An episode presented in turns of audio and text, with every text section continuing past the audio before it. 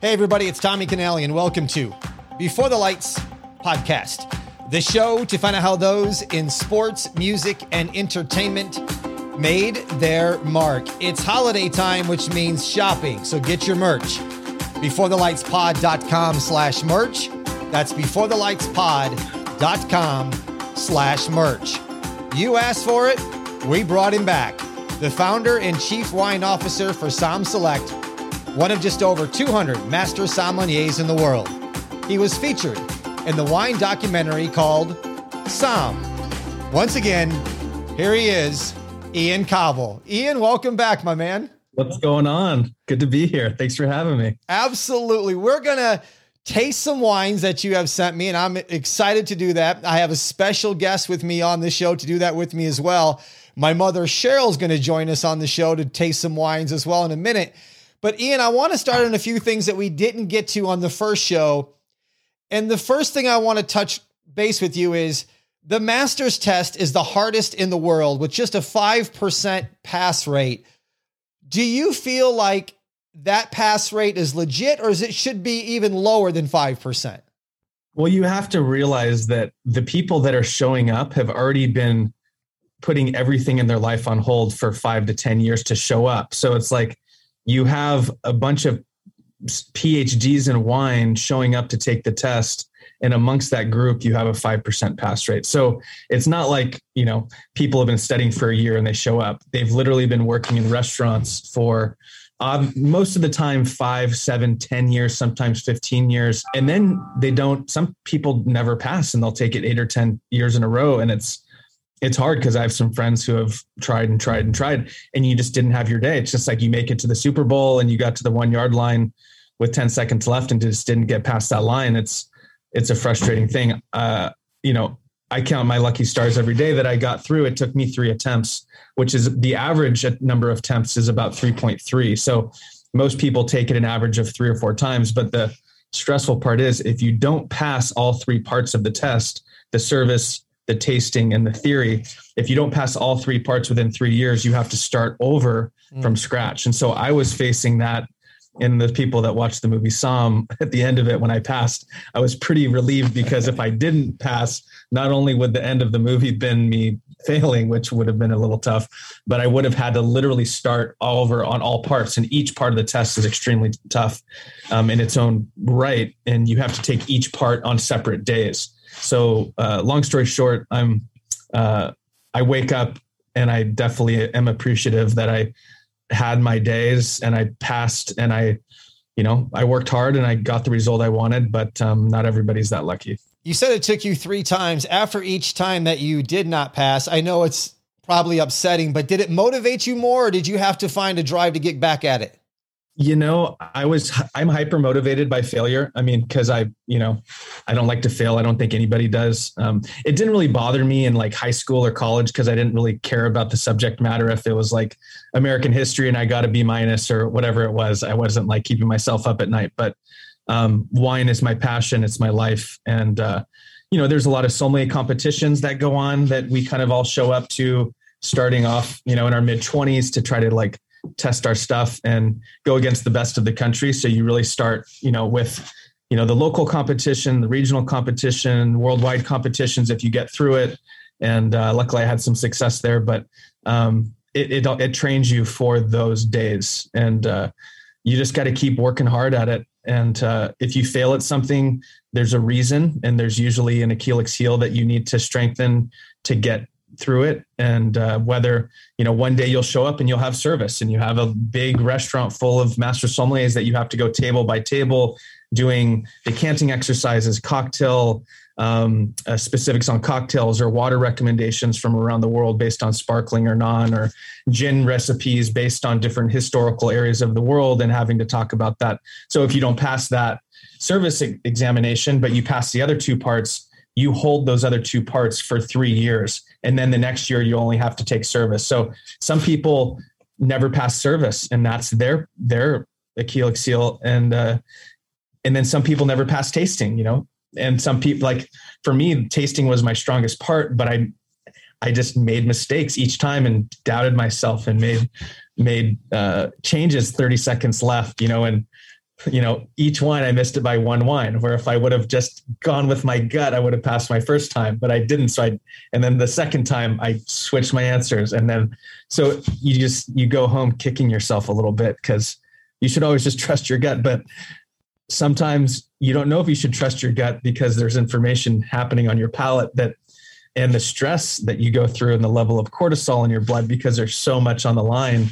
Um, because if you don't pass, you got to spend another 500 hours the next year and not see your friends and your family. And, you know, I didn't have any kids or, you know, wife at the time. I do now, but uh, that's even tougher. I mean, I have friends who have wife and kids and they're trying to pass this thing. And I, and I'm, you know, I feel for them for sure. I'm going to put a link in the show notes to the documentary Somm. I, I, highly recommend you watch that. If you want to watch Ian go through hell and frustration and everything else, yeah, you can. I don't like. I, I, don't. I don't enjoy watching myself. I'll bet you don't. Yeah. Hey, yeah. what what's the difference between an advanced sommelier and a master sommelier? So there's four levels. So there's the introductory level, which is uh, you know pretty much a two day course, and you take a test it's pretty high pass rate, like 90%. Uh, and then you have the next level is the certified sommelier. It's a, an exam, a three part exam that's, you know, a few hour, about an hour too long. And, uh, and that pass rate, I think is now, it was 60. I think it's below 50% now, depending on the test. And then if you pass your certified, then you can get to the advanced exam. Uh, the advanced exam the pass rate even goes lower, I think, to around 20 to 30% now. The numbers keep changing. I haven't seen in the last year. Uh, but uh, and then the master's test goes down to 5%. But the major difference between the advanced, the advanced is kind of like, you know, getting, you know, graduating university in wine. And then the master's degree is more like a PhD, but you're the best of the best of the PhDs. So um, the if you pass the advanced, you're you're an incredible wine professional. You're hireable by all the top restaurants in the world you know that all the regions, subregions, districts, and classic wines and can blind taste them.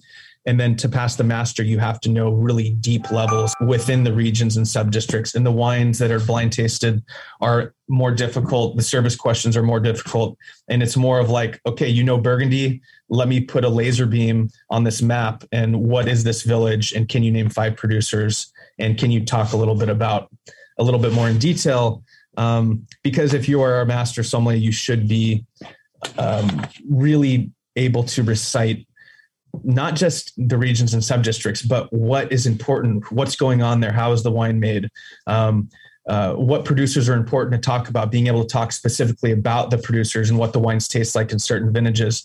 And that's really the art of the game, uh, coming tableside and wowing people and, you know, making that 300 or $400 bottle of Burgundy even more interesting because you the glasses are perfect. The the the whole setting, the tableside chat really excites people about the world of wine, which is our job, and that's what Somm Select really does. Is we we aim to bring that sommelier experience home, where you don't have to spend you know double retail on a bottle of wine. You can you know listen to us and buy the right glassware, find the recipes we recommend on our daily offers, and hopefully enliven your life through you know the art and the craft of what we've you know kind of honed our skills in is really bringing people happiness through beverage. And um, whether that's a cocktail whether that's specific water coming from you know apollinaris from germany which is high mineral content which is delicious or you have all sorts of different ways to interact with beverage and food. And uh, i find it quite entertaining myself. Ian what's it mean to you to be named best young sommelier in the world under 35 years old it was good. Um, you know, I'm 41 now. I'm getting older, uh, but uh, you know, I uh, so I I basically represented you know the Western United States. I ended up winning that, winning the United States, and then I got in. Uh, obviously, I, I represented the United States in Athens, Greece, which was an adventure. So I flew into Athens with a quick layover in Amsterdam. I won't go into that layover, but um, uh, and so I so I landed in. So I, so I, yeah, talk about the show, the layover. Too bad. I'm glad there wasn't uh, never mind. Um, but that was funny. And then we got into Athens and uh, ended up winning and luckily bringing home the gold for the United States. But that was about 10 years ago. Uh, it was 2011. So, but that was a, you know, good example of kind of the training ground that you kind of go through uh, to, uh, to train to show up to the masters and be ready you you you you sign up for every in any competition it's just like if you want to go to the olympics like you better play every single local tennis tournament you have if you want to go you know play wimbledon or you know roland garros like you know you better be you know practicing every single second. And that's pretty much you know what it what the wine game is. It's you know you have to constantly be honing your skills blind tasting studying maps and regions and flashcards. And then you show up to the master's exam and have a good day and hopefully pass. But um, you know the people who decide not to really let it overtake every aspect of their life usually don't get through uh, you can't you can't just put 94% in you got to put 102% in and become maniacal i'm just kidding but um laugh about it back now but um, back in the day it's like you know every moment of your life is focused on you know, getting the gold pretty much. So we hinted about this the first time that we spoke and were, you were on the show. You worked in Las Vegas. Where all did you work here in Vegas and what were your titles?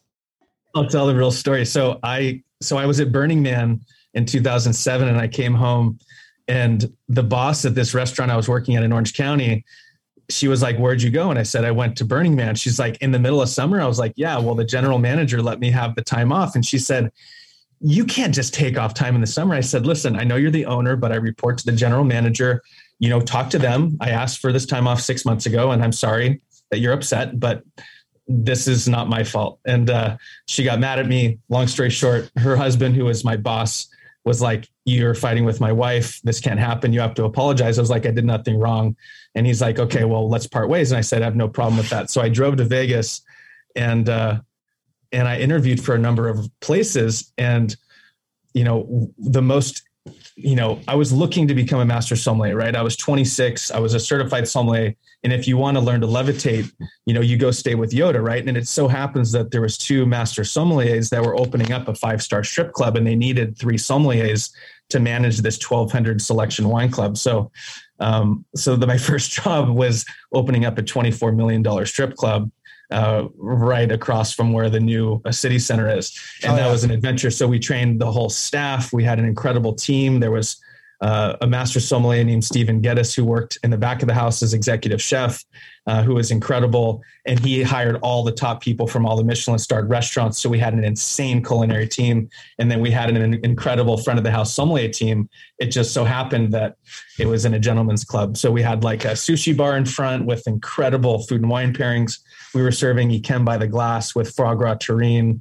And uh, that place ended up, you know, it was called the Men's Club. Uh, if people are listening to this, they might have been there. And, uh, uh, and then I left there and I became the wine director at Fleur de Lys. The place only lasted about six months. And then I went to Fleur de Lys and I was the wine director at Fleur de Lys um, for the next year and a half or two years. And then I left uh, to uh, pursue an opportunity in San Francisco. But I, I did, uh, you know, what, three years in Vegas or so, and uh, but it was amazing because I tasted so many amazing old wines. There was a restaurant called Aureole that's that was next to uh, Fleur de Lys, um, which is now called Fleur, and uh, you know we would have people come in and say they want to spend twenty thousand dollars on the tasting menu, and there was only two of them, and I'd so I had seven courses to spend twenty thousand dollars off the wine list.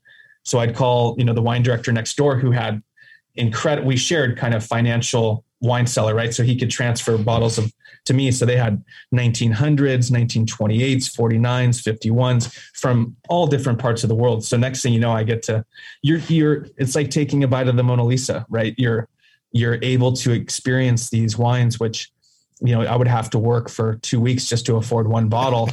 And then, but the people only drink four or five ounces of the 25 ounces, right? And so you end up calling a group of sommeliers over, you know, to meet you at some you know a place a neutral location after after the dinner or come over to the restaurant.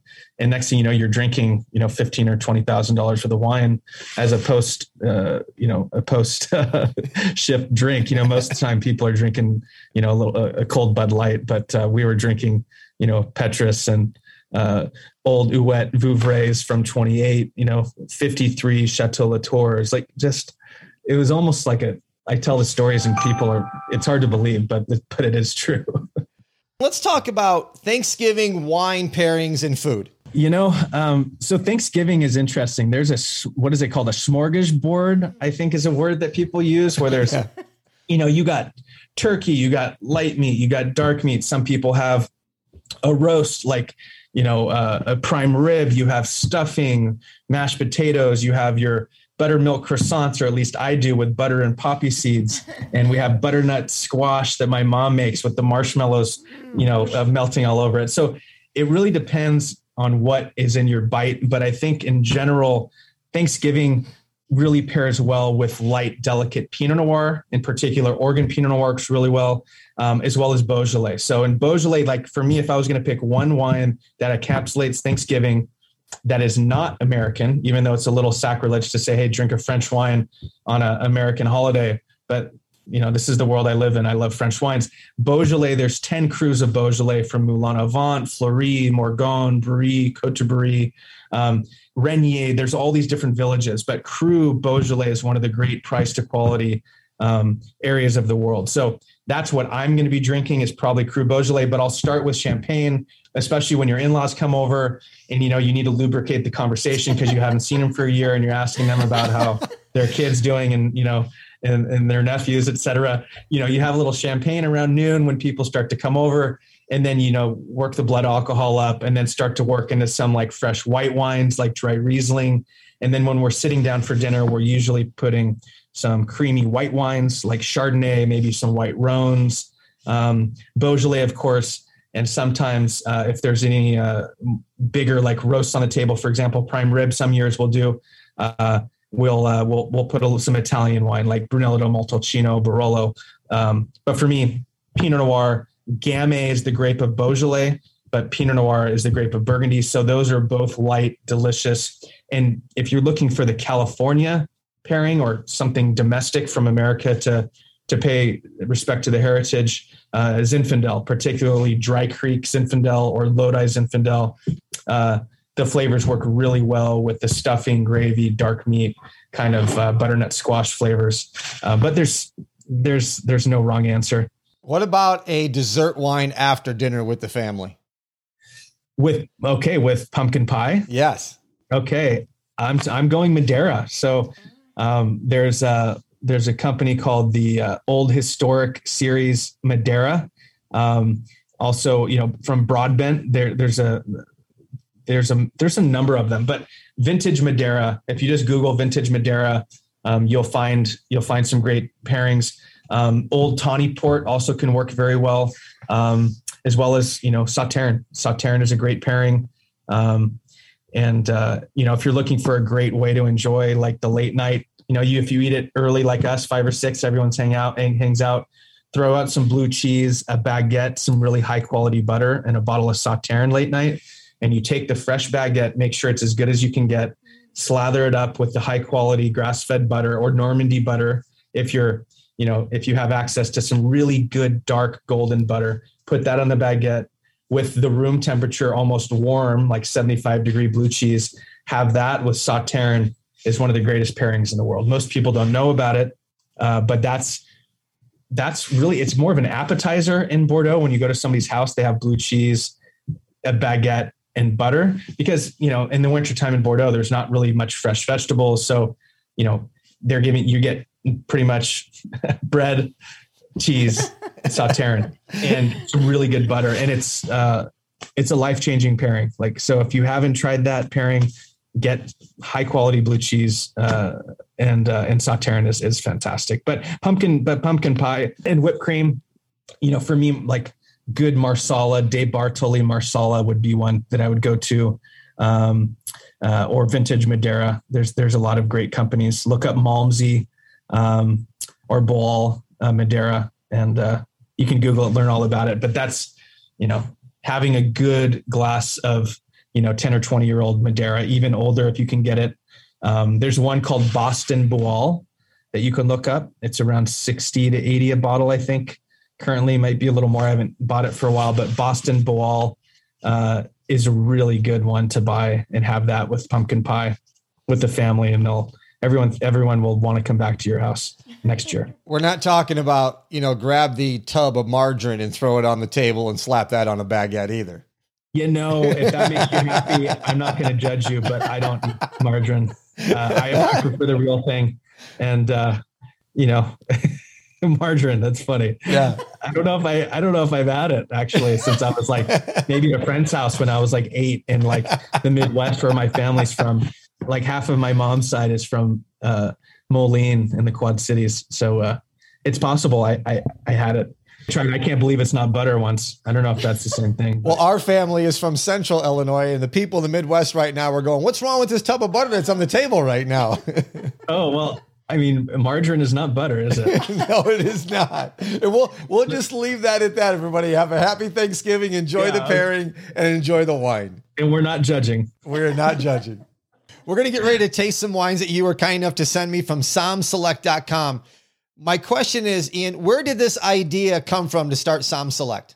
You know what? I had a good friend of mine who uh, was a was a close friend of mine in college, and um, when Som came out, he was actually at the Mendocino Film Festival, and I was up on stage talking about um, the stress I'd been through, and uh, and he knew that you know I was kind of going to be a personality uh, in the in the wine business um, for for for obvious reasons. After you watch the movie, and uh, and he says, well, hey, there's a lot of people doing these daily offer wine companies, right? Wine till sold out, lot 18 uh, last bottle wine. There was a lot of really, you know, interesting companies, but they were all pretty heavy discounters, right? It's a hundred dollar bottle of cab for twenty nine ninety nine. You know, it's you know, but we wanted to kind of take that daily offer, that digestible daily offer for free to stay in touch with us and bring that sommelier table side experience to your house, right? That way you can get an email and it'd be 500 or 1,000 words about one wine. And it was you know wines that were tough to find that you would find on some of the greatest wine lists of the world and um and we basically launched and the rest is history we we keep you know uh, you know we keep growing every year and um, keep finding great wines in Europe spending a lot of time in Europe you know I usually spend about 3 months out of the year in Europe traveling and visiting with small families and um, COVID kind of slowed me down so I haven't been over there um, since uh, late 2019 but um, that's it's pretty much a dream come true because we get to I get to taste wine and be walking the vineyards, continuously learning about my passion, but at the same time we get to share and hopefully increase people's passion for food and beverage in a you know in an affordable way. I mean, the average price point for per per offer is like forty two dollars. So things you know range from you know twenty dollars to a thousand dollars a bottle. Yesterday we did a 1989 Cheval Blanc um, as an offer, but the day before it might have been a Provence Rosé for twenty dollars. So um, most of the wines we offer are organic or biodynamically farmed. Are, some are highly sustainable, um, and every offer comes with a food and wine pairing. And we just nobody had ever done it like we did, and we it, it you know people sold off points. So this is a twenty nine hundred dollar bottle of wine discounted eighty percent, and it got ninety two points, and that was pretty much you're like okay, I'm going to buy it based on that. But then when you open it, it tastes like 79 points, right? So you can't really judge a wine based on points. And that's one of the, my biggest kind of pet peeves in the wine business is when people show up and they're like, this is a 97 point wine. And you open it and you're like, all right. It's like, you know, it's like scoring a song. Like, mm-hmm. how are you going to, you know, I would give Hey Jude like 100 points, right? but it's hard, but it's hard to like really give something points to summarize how good it is, right? There's so many layers um, it's like wine is like people you know it's depends on the day um, you know if you're two years old or 20 years old or 40 years old there's a different conversation um, and there's so many different preferences within the world of wine that you know one person's beatles is another person's metallica right? Mm-hmm. so uh, it really depends on what your taste is and what your flavor profile likes. And you know your taste buds we're all built differently and we all have different sensitivities to tannin and alcohol and sweetness. Um, some people like moscato d'asti some people hate moscato d'asti right? Um, i kind of have a place in my heart for everything but the more and more i drink wine the more i crave the flavor of the earth and the dirt and great barolo great burgundy you know, I don't really like fruit forward jammy wines anymore, even though I did when I was 20 or 21. I never drank before I was 21, actually. let's, get that uh, with that said, uh, I'm continuously, you know, evolving and now, you know, I'm learning more about like wines from Eastern Europe, like Georgia, like, you know, not Atlanta, Georgia, like, you know, the cradle of the, the history of wine in right. Georgia, Ar- Armenia, Lebanon, Israel, Croatia. Like there's so many incredible expressions around the world. And the cool part is Somm Select um, enables me to taste those and we can support the importers who bring these wines in in incredibly small quantities. And, you know, we'll send an, an Armenian offer out and the wine will go gangbusters because people just want to try like some of the first winemaking in the world was happening in Armenia and Georgia and different areas in the Middle East. Um, this is where a lot of the uh, you know the first first grapes were grown. Go to the show notes. I'm going to put a link to sommselect.com. They have some clubs available, listeners, that you can check out. The Explore 4, Somm 6, Somm 6 Reds, and the Blind 6. And also, in 2020, they launched the annual Somm Select Wine Education Fellowship. So you can check that out as well. Ian, what's the first wine that we're gonna uh, you want to taste? Uh, we're gonna taste the Andre Clouet Grand Cru Rosé, pound for pound, one of the greatest champagnes in the world, without question, coming from a small village called Bouzy. And as you notice, is this one of the most beautiful labels you've ever seen? We said that when I got it. I mean, it's, it's so the so the family used to make they used to print all the money hundreds of years ago for the the royal family and, and different you know areas in France um, and Europe. They would print literally bonds and money for um, for the government. And so they have these incredible printing presses that obviously are reflected in this label. So if anybody, I think there should be a link in the bottom uh, to this wine. Um, but it's called the Rosé Number Three, and it's you smell it. It's got that beautiful leesy yeastiness. It's almost got this like strawberry croissant like characteristic, almost like this fresh brioche with like wild strawberry jam. But it's not jammy wine. It's just got that beautiful wild strawberry essence to it, like like the most incredible fresh like miniature strawberry you've ever tasted in your life and it's got this little citrus component but you know you notice that the, the bubbles are extremely small yes and you taste it it's it's got a voluptuous kind of full bodiness not not like heavy cream voluptuousness more like 2% milk like in some champagnes they can go from very light and watery to more viscous and rich and more vinous but this wine is under $50 a bottle um, we try to keep in the store all the time because it it's it over delivers and it makes us look good as a company. So if people go into the store and they're looking for champagne and they buy this, they're like, wow, these guys really know what they're doing. and I'm not a big champagne drinker, but this is really good. It has, as you said, that full body taste. It's got that the hint of strawberry, almost like a like you said, like a strawberry creamsicle type of smell to it. It's yeah, very yeah. good.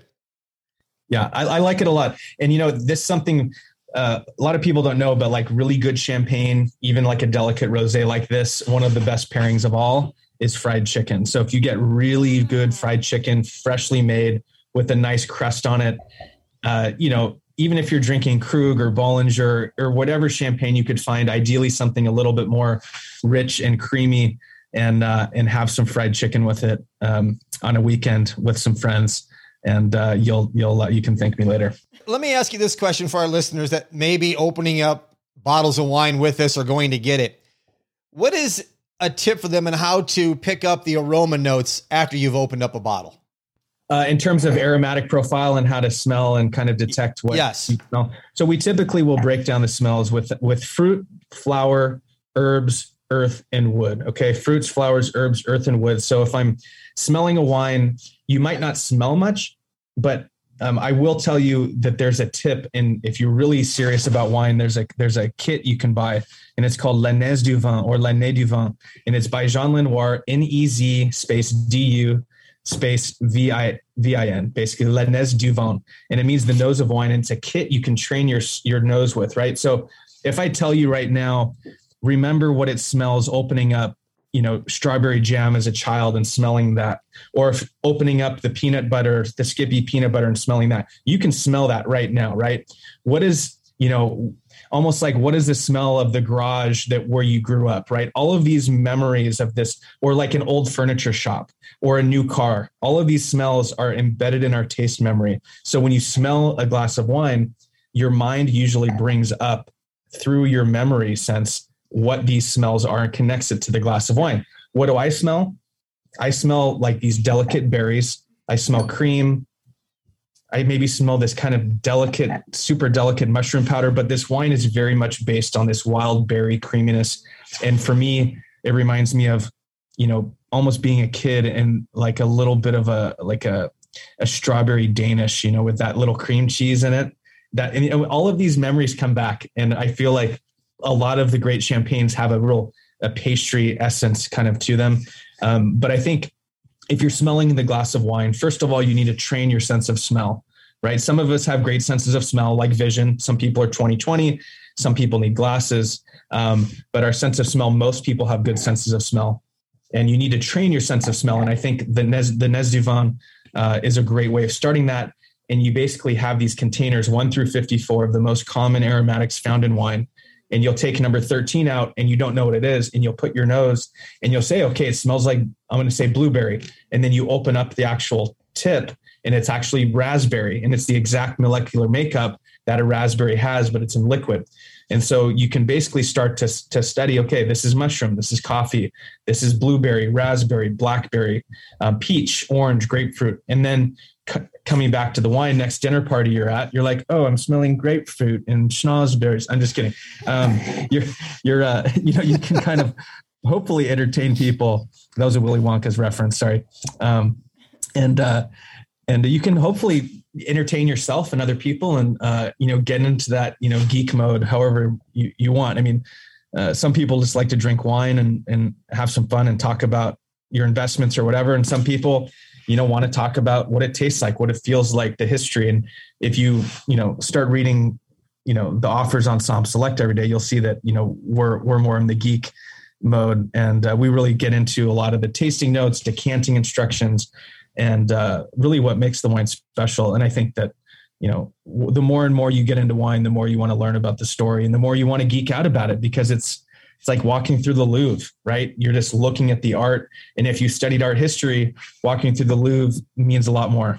And, you know, just like if you really got in and studied wine, the next time you pour a bottle of Burgundy from Chambolle Musigny, you're just encapsulated by it because you know the history, you know about the, the Cistercian and Benedictine, Benedictine monks and the Romans that planted it almost 2,000 years ago. And we're living this incredibly short life, really at the apex of winemaking in the world right now with some of these incredible vineyards that are dry farmed and some of them are 140 year old vines. And these grapes you know some of the vines you need two vines to make one bottle. The yields are so small and the roots are going down 120 feet into the earth with no water no irrigation on a hillside in the middle of france.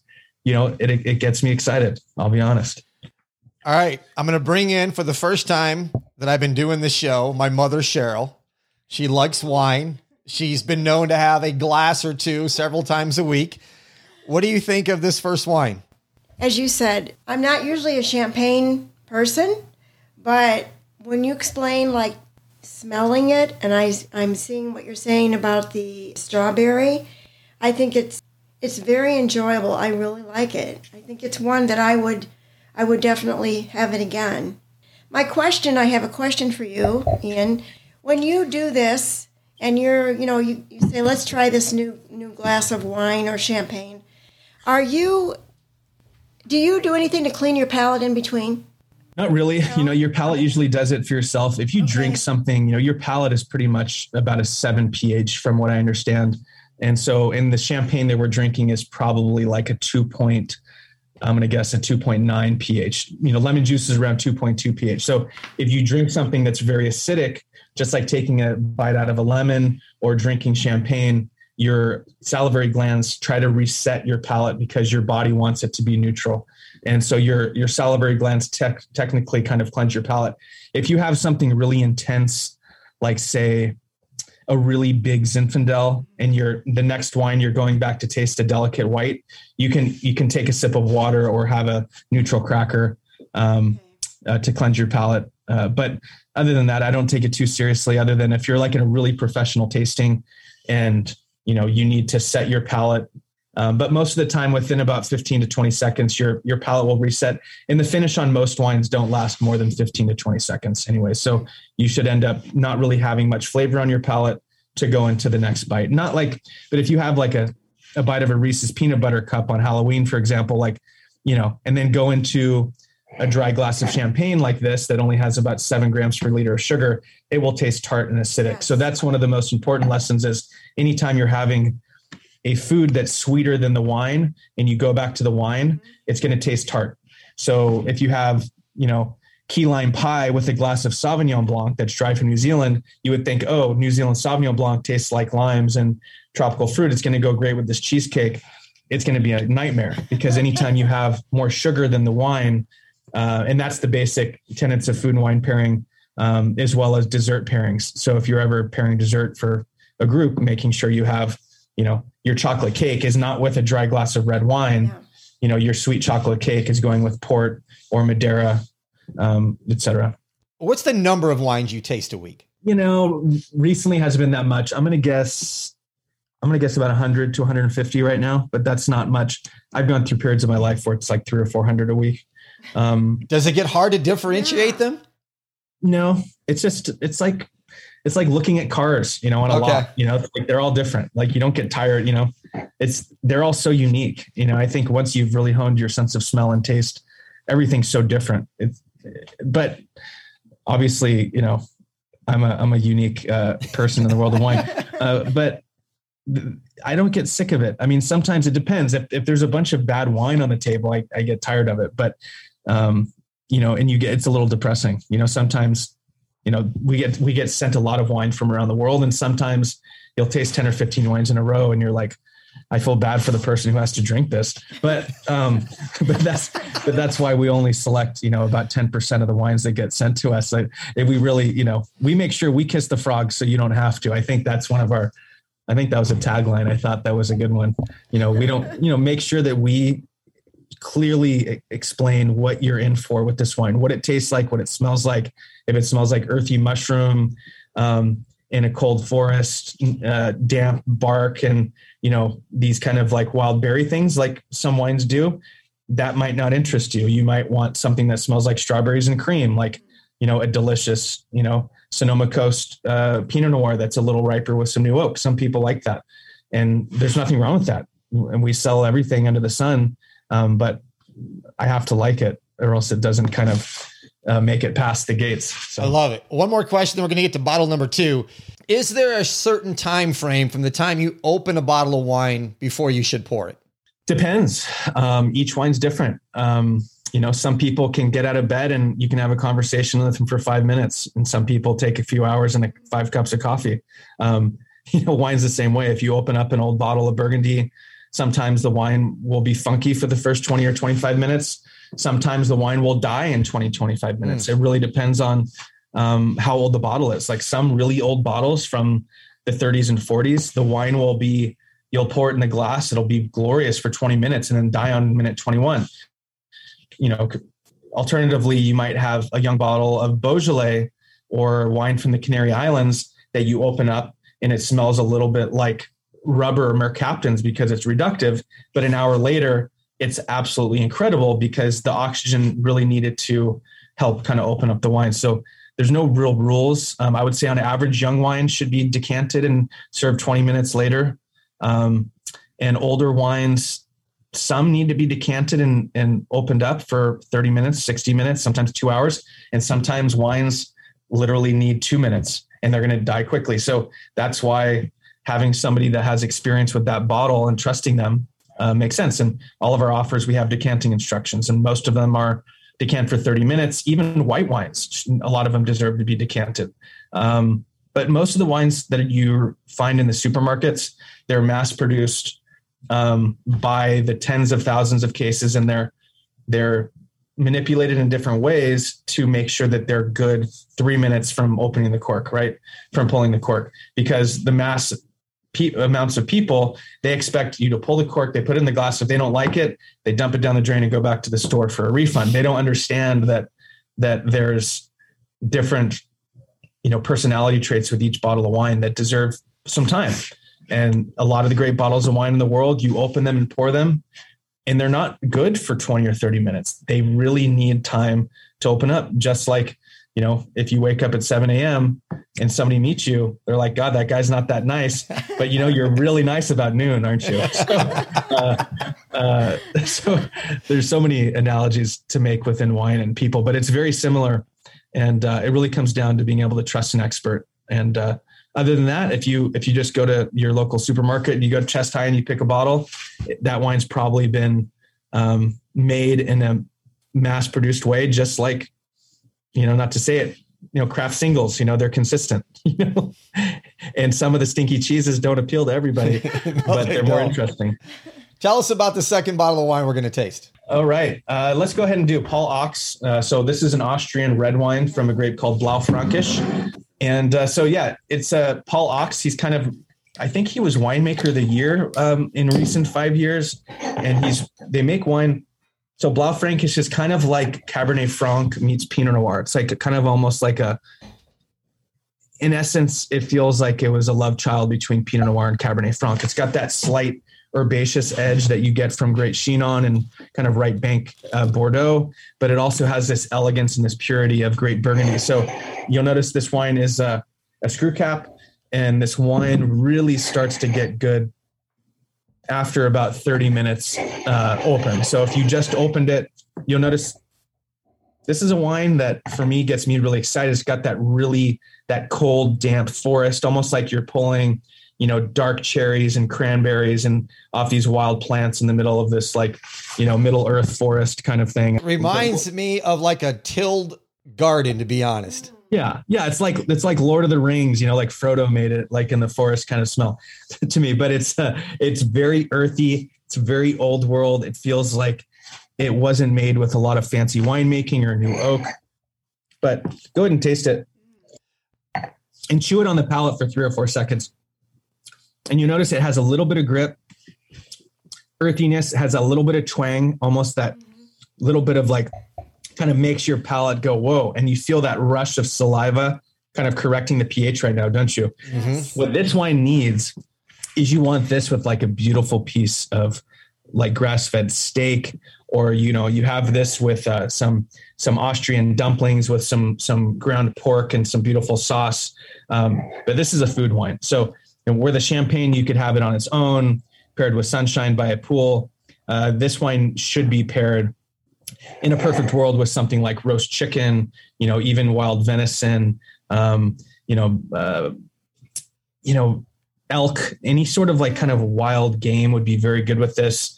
Think about with uh, any with some potatoes with a little bit of dill in it, perhaps, um, along with a really beautiful plate of savory food. It's it's kind of a it's like an instrument in the orchestra. You know, having the flute on its on, by itself isn't as interesting as sometimes with a bunch of different instruments. So uh, I think that this wine, amongst wine geeks, this is really one of the superstars. Not very expensive. Um, it's called Edelgrund, Reed, Ried Golser, Edelgrund, Blaufränkisch, and it's from Burgenland, which is an area just outside Vienna, um, which, which is known for some of the best red wines in Austria. And then the white wines in Austria come northwest of, uh, of Vienna, coming from like the Kremstal, the Kamptal, the Wachau, and those are where some of my favorite white wines come from in the world.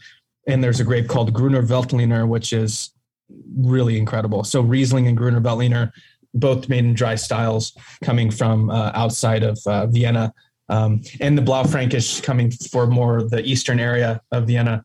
Um, this is a really special bottle of wine. And again, Paul Achs is really one of the the top of the top. Mother, what do you think of this wine? How many bottles can I get? Really, you like it? I'm so I glad. Love it. I really do, and not, I love the way you described it when you, you know, you said you chew on a little bit, and the um, the after effects of that. It was exactly the way it was. I'll say this, Ian. What this wine needs is to be bought by the case. Oh, it's it's, it's wonderful. Isn't that delicious? it is fantastic. Yeah. You know, and, this wine, this retails for around thirty-five dollars a bottle. So, you know, we always talk about price to quality. Um, you know, and that's really kind of one of the tenets of our business is over delivering for price to quality. And i think most of the great wines of the world that i like to drink and especially in my price point that i'm consuming um, are 25 to 50 dollars. And i say my sweet spot personally if i'm going to a wine store i'm picking up wines that are usually 25 to 40 dollars. And so we really try to find great wines that people can engage with on a monday night without breaking the bank. And I think that's really what it, the the secret to our success is that you know people can buy a twenty nine dollar bottle of wine from us, and you know the cool thing is you don't have to buy six bottles to get free shipping. You know you can buy one bottle and put it in your build a case account. Three days later, you find you know Clouet Rosé, you put that in your account, and after sixty days, you can build your case and ship it to us. It's like one of the best kind of live clubs in a way. But we also do have those clubs you talked about, the Explore 4 being our most popular club that's growing very fast and that's 99 a month for four bottles. So that's a great way to just let us do the work for you and it comes with a 24 page booklet of, you know, maps, regions, soil types, all these, you know, geeky things if you really want to to to read about it, but uh there's there's so many ways to engage with what we're doing. I'm going to put links in the show notes to all these wines that we're dealing with here. Also, not that there's going to be any leftover of this because this is not going to last. This is going to be emptied. Is there a time period where you just need to dump it in? Where I know some people will put these rubber corks in it and put it on the counter or put it in the refrigerator for a week. Is that wine any good after that long? You know, if you put it in the fridge, yes. So if you it leave is. it on the counter, most red wines are going to fall apart in two days. Sometimes three or four. Like this wine is probably going to last three or four days if you keep the top on it. But if you put it in the fridge, you can get a week out of a bottle of red. Depends on how full it is. If it's, you know, if you drink 80% of it and there's a bunch of oxygen in there, it's going to break it down more than if you only had a glass. So, you know, if you have drank more than a half of the bottle, you know, try to drink it in the next three or four days, leave it in the fridge with a cork in it. Um, you can get these kind of um, these sprays that kind of spray argon gas into the bottle. That's a really good thing to do. You can get it at like, you know, any any basic, you know, wine superstore, uh, like a Total Wine or whatever.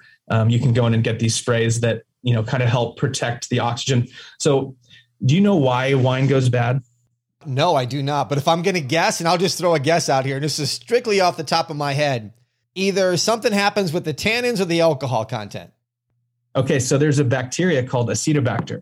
So when you buy, you know, you buy champagne vinegar or if you buy red wine vinegar from the store for your salad, that was once wine, and they add Acetobacter, which is an acetic acid bacteria, and that eats the alcohol and converts the alcohol to vinegar. So this glass that's sitting in front of me has these microscopic. I know it's not very appetizing, but acetobacter, just like there's there's there's yeast and bacteria and everything in the world, right?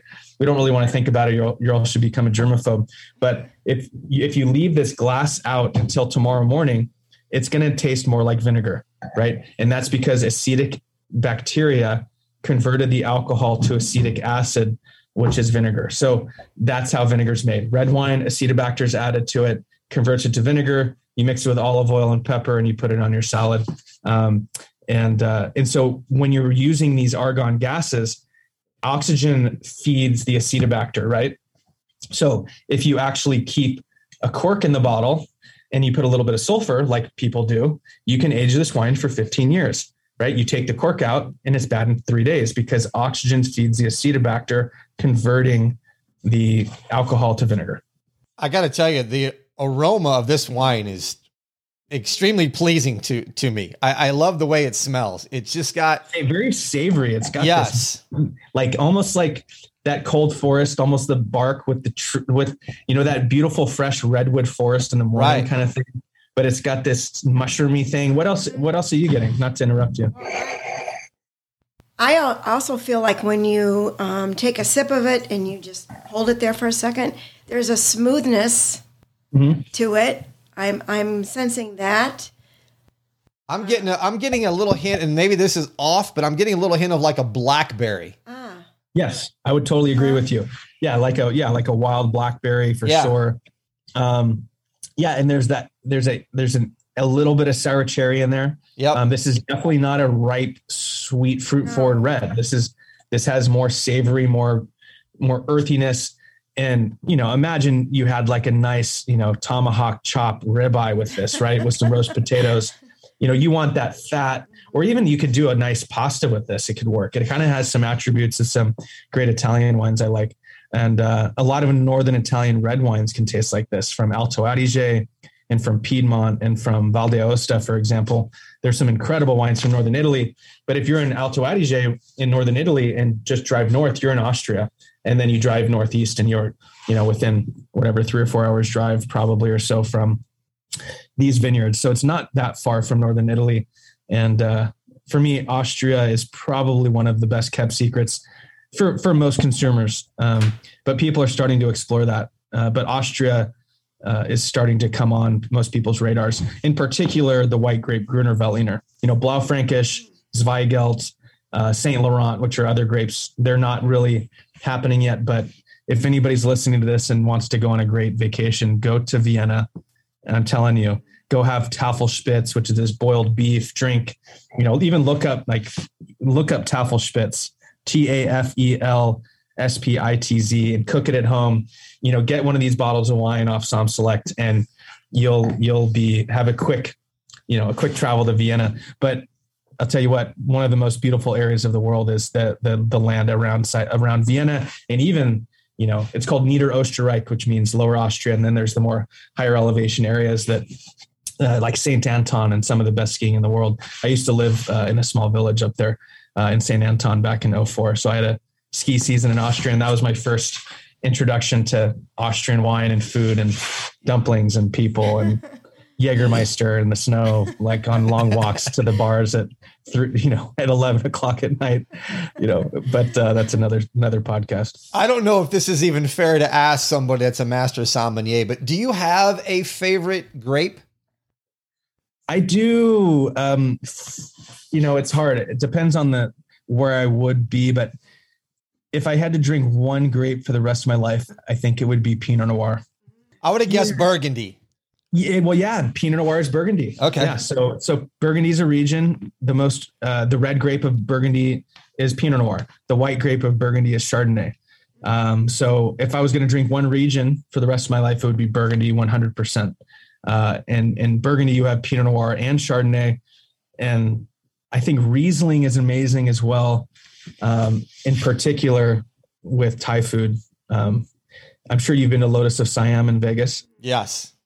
Okay, so you know my friend, my friend Bank owns a place called Lamaii. Have you been there yet? You recommend it to me. I have not been there yet. It's on okay, my well, list. You need, you need, to go in there. Um, they have great cocktails as well. But uh, so so off dry Riesling and Thai food, one of the great pairings most people don't know about.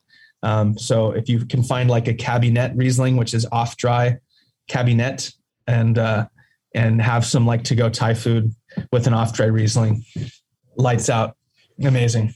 Tell us about wine number three. All right. Uh, so Montevetrano. Uh, so this is uh, from Colli di Salerno, and it's uh, it's a blend of different grape varieties, but it's it's probably one of the most exciting uh, you know projects happening outside of Naples, Italy, and um, so it's kind of got some new oak. It's got uh, some new world varieties, some Aglianico, and it's a pretty fancy wine. Let me go ahead and pour some. One second. And this is going to appeal to those people who like Bordeaux, if you like, you know, really good modern Napa Valley Cabernet Sauvignon. Um, Yes, people, but, we are pouring wine on the podcast. We're just, you know, but, it, but it's got it's got this really earthy savoriness that, in my opinion, you know, really ties in and it kind of encapsulates what's going on in southern Italy. But it has a little modern mm. edge to it. There's some new oak they use here, and uh, the uh, the actual quality to the price point. This is a little bit more expensive. I think this is roughly 75 a bottle. So this is I'm getting in in in aroma hints I'm getting like some dark cherry. Uh, I, I, feel like I'm getting a little bit of a, a little bit of leather, maybe smell to that. Yeah, yeah. There's a little bit of, but it, you know, it's it, it's it's got like a vintage leather. You know, it's like a, it's like your friend that's got the '84 Corvette in the garage. You know, but he hasn't driven it much, and you go in and sit inside. You know, it's got that slight vintage, almost antique yes. aromatic to it. It's not like where if you try a lot of these, uh, uh, a lot of these, uh, you know, modern Napa Cabernet, sometimes they smell like a new Bentley. Like you get into a brand new, really expensive car and that aromatic profile. This has more of that vintage Peugeot or vintage Corvette. Um, uh, characteristic. But yeah, this is this is mostly Cabernet Sauvignon, a little bit of Aglianico. So Aglianico is the most kind of famous grape in Campania. So this is this is grown just you know just outside where pizza was invented in Naples. So you know there's a big mountain called Mount Vesuvius. There's a town called Salerno close by. There's Naples, uh, uh, just just not a, not a far uh, train ride away, and you, there's a lot of volcanic area. So Mount Vesuvius, of course, erupted, creating a lot of um, volcanic sediment um, in the area, and they've come with some of the top clones in the world, planted them Merlot, Cabernet, Aglianico, um, fancy, you know, winemakers kind of modernizing winemaking, and but it's not too manipulated and fancy, right? This is an authentic. It feels like you're almost drinking the soil in a sense. Like if you take a sip with me, let's chew it for about seven or eight seconds, like mouthwash, not too intense, and really kind of feel it um, on your taste buds. Okay.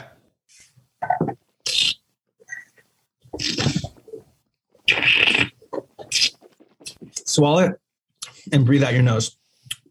You feel the texture, feel the tannin kind of coating yes. the front of your lips, yes. the top of your tongue. And now the finish starts, right? Seven seconds, eight seconds. It continues, right? This is when you take your bite of food and all everything's starting to happen on your palate. You know, you have your, you know, bra- braised beef tagliatelle with Parmesan cheese and fresh parsley right now. The finish is still going, right? Yes. Your palate, it's still singing, still going. This is a long finish, right? Yes. Coming on, we're coming on 20 seconds. We still have flavor, don't we? Sour big flavor. yes. Fennel and that kind of that leather and tar and red tobacco leaf I'm getting now, right? And it's continuously going. And now we're approaching 30 seconds and it's still there. And so that's what you're paying for. You're paying for these complexity.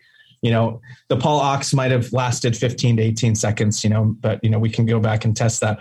But, uh, you know, and then, you know, but every wine has different complexities. I'm still tasting it. Right? So am I. So this, this is almost like a minute long finish, which usually uh, is reserved for the great wines of the world. So Montevetrano, this is in our store. I believe it's $68. I haven't looked, but uh, there's not much left.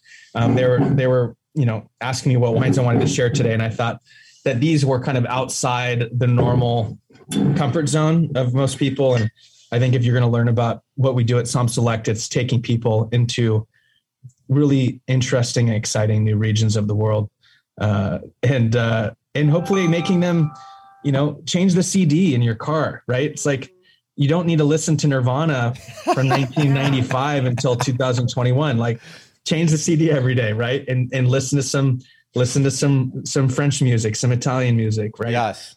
Maybe some German rap on occasion, even though it's weird, you know. It's but that's what Somm Select does. It's like we try to give you this arsenal of experience that the world is offering you know whether that's you know you know ordering different types of food uh, or going to different restaurants and, and kind of ex- expanding whether that's cantonese food or thai or vietnamese you know uh, ethiopian food there's so many cool things in san francisco to explore but the same thing with the world of wine you know there's hundreds hundreds of new appellations that are growing you know including bolivia in south america patagonia down in southern chile Argentina, Tasmania, and Australia.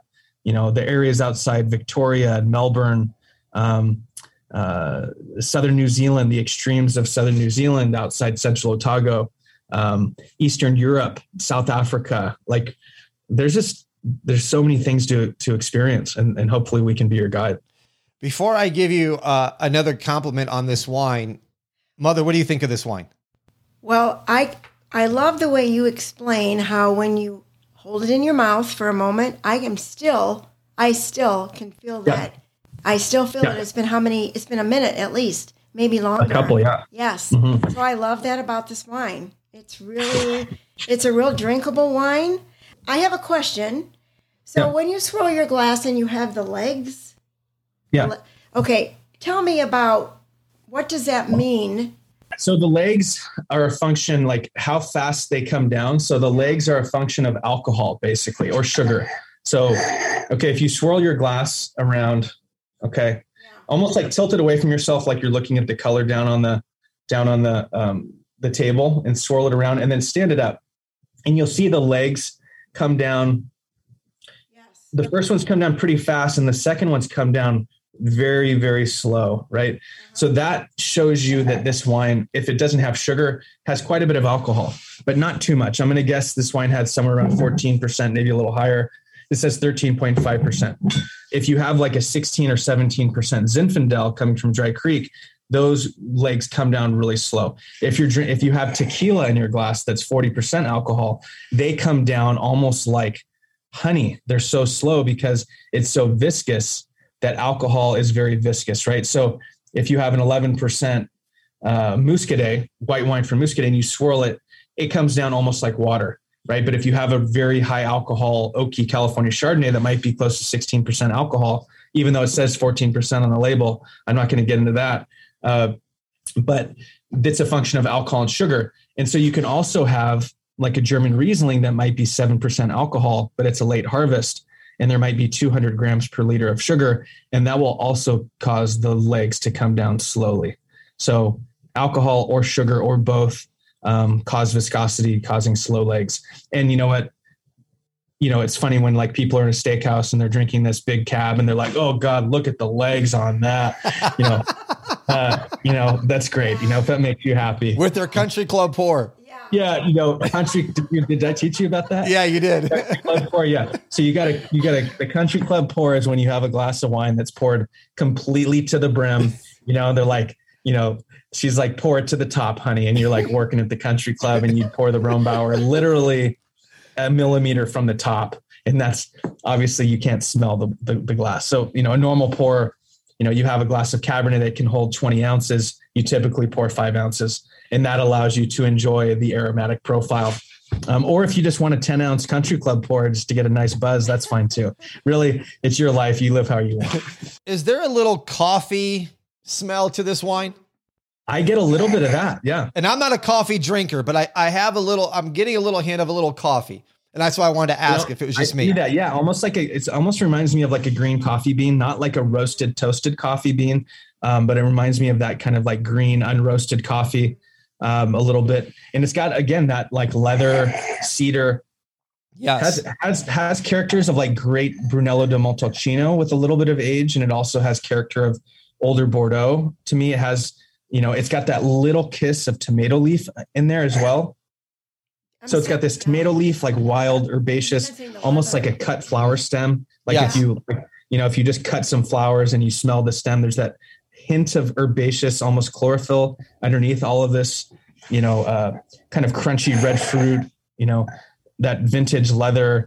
One of, one of, uh, yeah, one of our, one of our contributing writers always talks about, uh, vintage leather in his tasting notes. Vintage leather. I like that. You know, when you go into this old antique shop and there's like the $8,000 couch and you sit down on it and it's already been used 35 years, you know, and that's the, that's the vintage leather. Next time, just lean over and smell that. Smell, smell it, just for taste memory, and you'll call me and be like, "Ian, I got the vintage leather now." what is the question you have for Ian? In the first podcast that you did in today, you've mentioned the decanters. Yeah. Let's just say you're entertaining at home. You're going to open bottles of wine. I'm sensing that you really are. We need to decanter the wine, not just open the yeah. bottle. You know, this wine is showing extremely well. I just popped the bottle 20 minutes ago or maybe 30 minutes ago and I poured in the glass. It's really showing, really showing beautifully. But if you're throwing a dinner party, you know, first of all, temperature, you know, you want to make sure this wine is ideally around 65 degrees Fahrenheit. You know, if, if you're storing your wine, it should be around 55 degrees. Pull it out a half hour before the party, pop the cork and decant it. And the wine will go from 55 to 65, ideally. If you're living in a summertime and you don't really have your AC going and your room is 74 degrees, throw the bottle in the freezer for eight minutes and set the timer. Trust me, set the timer, or else you'll find it. Especially if you've been, if you've been drinking and you're having, you know, and you find there's a warm bottle of red wine that's 75 degrees. You're like, oh, I'm going to follow Ian's directions you'll wake up the next morning and, and find a frozen bottle of $80, you know, Montevetrano in your freezer. So, uh, so throw the bottle for eight to 12 minutes, depending on how the warm the room is. If it's a 77 degree room or like 12 minutes, if it's 72 or 74, eight minutes, and that'll get the wine to the low 60s. You can pull the cork, decant it, and the wine vast majority of time is ready in 15 to 20 minutes. If you smell a little bit of funkiness, whether that smells like almost like a a fresh rubber tire. That's reduction in red wine. And sometimes that's fine. That just means you should uh, let it sit out. Um, and if it doesn't go away, pour it back in the bottle and have the bottle the next day, and it should usually be perfect. So that's called reduction, which is the opposite opposite of oxidation. So oxidation is too much oxygen, makes the wine smell like it's been sitting out for a couple days. And then you have reduction which is the wine starving for oxygen. And that kind of throws out different kind of aromatic profiles specifically um, a little bit of like a rubber tire. In all your travels and everything you've done you got to have a good funny wine story for us. Did i tell you about me blind tasting in late night paris with my dad back in 07 no. All right so i meet this guy named marco pelletier and uh, you know he was the wine director at la taillevent and i was like nearly passed out my first day in Burgundy. And uh, so we're sitting here at this restaurant in, in, Burgundy, and my dad's like sees these 12 guys from Montreal and they're all blind tasting. And he's like, Ian, you need to go over there and say hello. I'm like, there's no possible way I'm going to go there. Um, I can't even talk right now. I'm so tired. Next thing you know, my dad goes and tells this really famous sommelier. My my son's a young sommelier in Vegas. We're on our first wine trip. Um, you know, he doesn't want to come say hi. And He comes and grabs me and brings me next to him next thing you know, we're blind tasting Burgundy. So I'll make this first part of the the the uh, the story short, but um, so they're all blind tasting Burgundy, nailing vintage, producer, village. I'm just totally out of my realm, right? I don't know what I'm doing, super nervous. And they bring this and they pour me a wine. And I was just in Chateauneuf du Pape the day before. And I put my nose in the glass. I'm like, this is not Burgundy, this is Chateauneuf du Pape. So they were screwing with me. And I called 04 Chateauneuf du Pape and I nailed vintage and everything. And so they were like, everyone stood up and they were trying to mess with me as an amateur and teach me something, but I got it.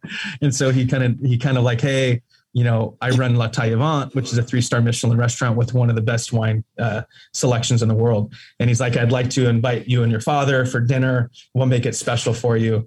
And uh, so we show up, have like the dinner of our life. I'm 27. You know, my dad is, you know, at that point in his mid 50s. He's a chiropractor from Huntington Beach, and uh, and he just loves food and wine. So we're just like 17 courses, drinking crazy old wines, and then they're like, we're going to blind taste late night in Paris and a bunch a bunch of people coming and his assistant Franck just won the best some best young sommelier of France and I was like wow you know same thing I did like you know whatever you know 5 years later in America. And and and so we show up to this blind tasting. They you know close the metal grate. We're all sealed in this place. There's six of us blind tasting insane wines. And so finally like towards the end of the night they uh, they pass this glass out and they're like, they give it to Franck, the best young sommelier of France, and he won the best, the Meilleur Ouvrier de France a few years ago. So he's like, every four years they do an Olympics of France, and he's like the top dog. And uh, so we basically uh, blind, he blind tastes this wine, and he's like, I think this is a 92 uh, Nuits Saint Georges on the north side, and and I'm no no. So I I sorry I blind tasted first, and I called Vosne Romanée. That's right. And then so I was super nervous, like how far off am I going to be? And I called 92 Vosne Romanée, which is a village in Burgundy. So they give it to him, and he's like, "I think you are close, very good." And I was like, "What? Am I close? What are you talking about? This guy is literally, you know, leaps and bounds above my my my level." And he's like, "I think it's 93," and I'm like, "Okay." And my dad looks at me and like, "Ian, you maybe got close." and uh, and he's like, I think it's from northern Nuits Saint Georges, which we're talking a 500 yard walk, right, from the vineyard. I think it is, and uh, even though I'm making an educated guess, and uh, they pull the bottle out, and it was 1929, and uh, it was at Charmes Chambertin, and uh, Grand Cru from Burgundy. So we were about 10 miles away, both of us, but we were 70 years off or something like that. So, but it's funny because we had no i mean the wine was so good but the wine showed no evolution why because marco got it in burgundy two days before and brought it home on the train not moving it but the wine had never seen light. It was covered in mold you know 50 feet below the earth sitting at 44 degrees for 70 years. And that shows you how important light and temperature are to evolution of wine. And you looked at the wine and you thought it was a 20 year old bottle of pinot noir slight oranging.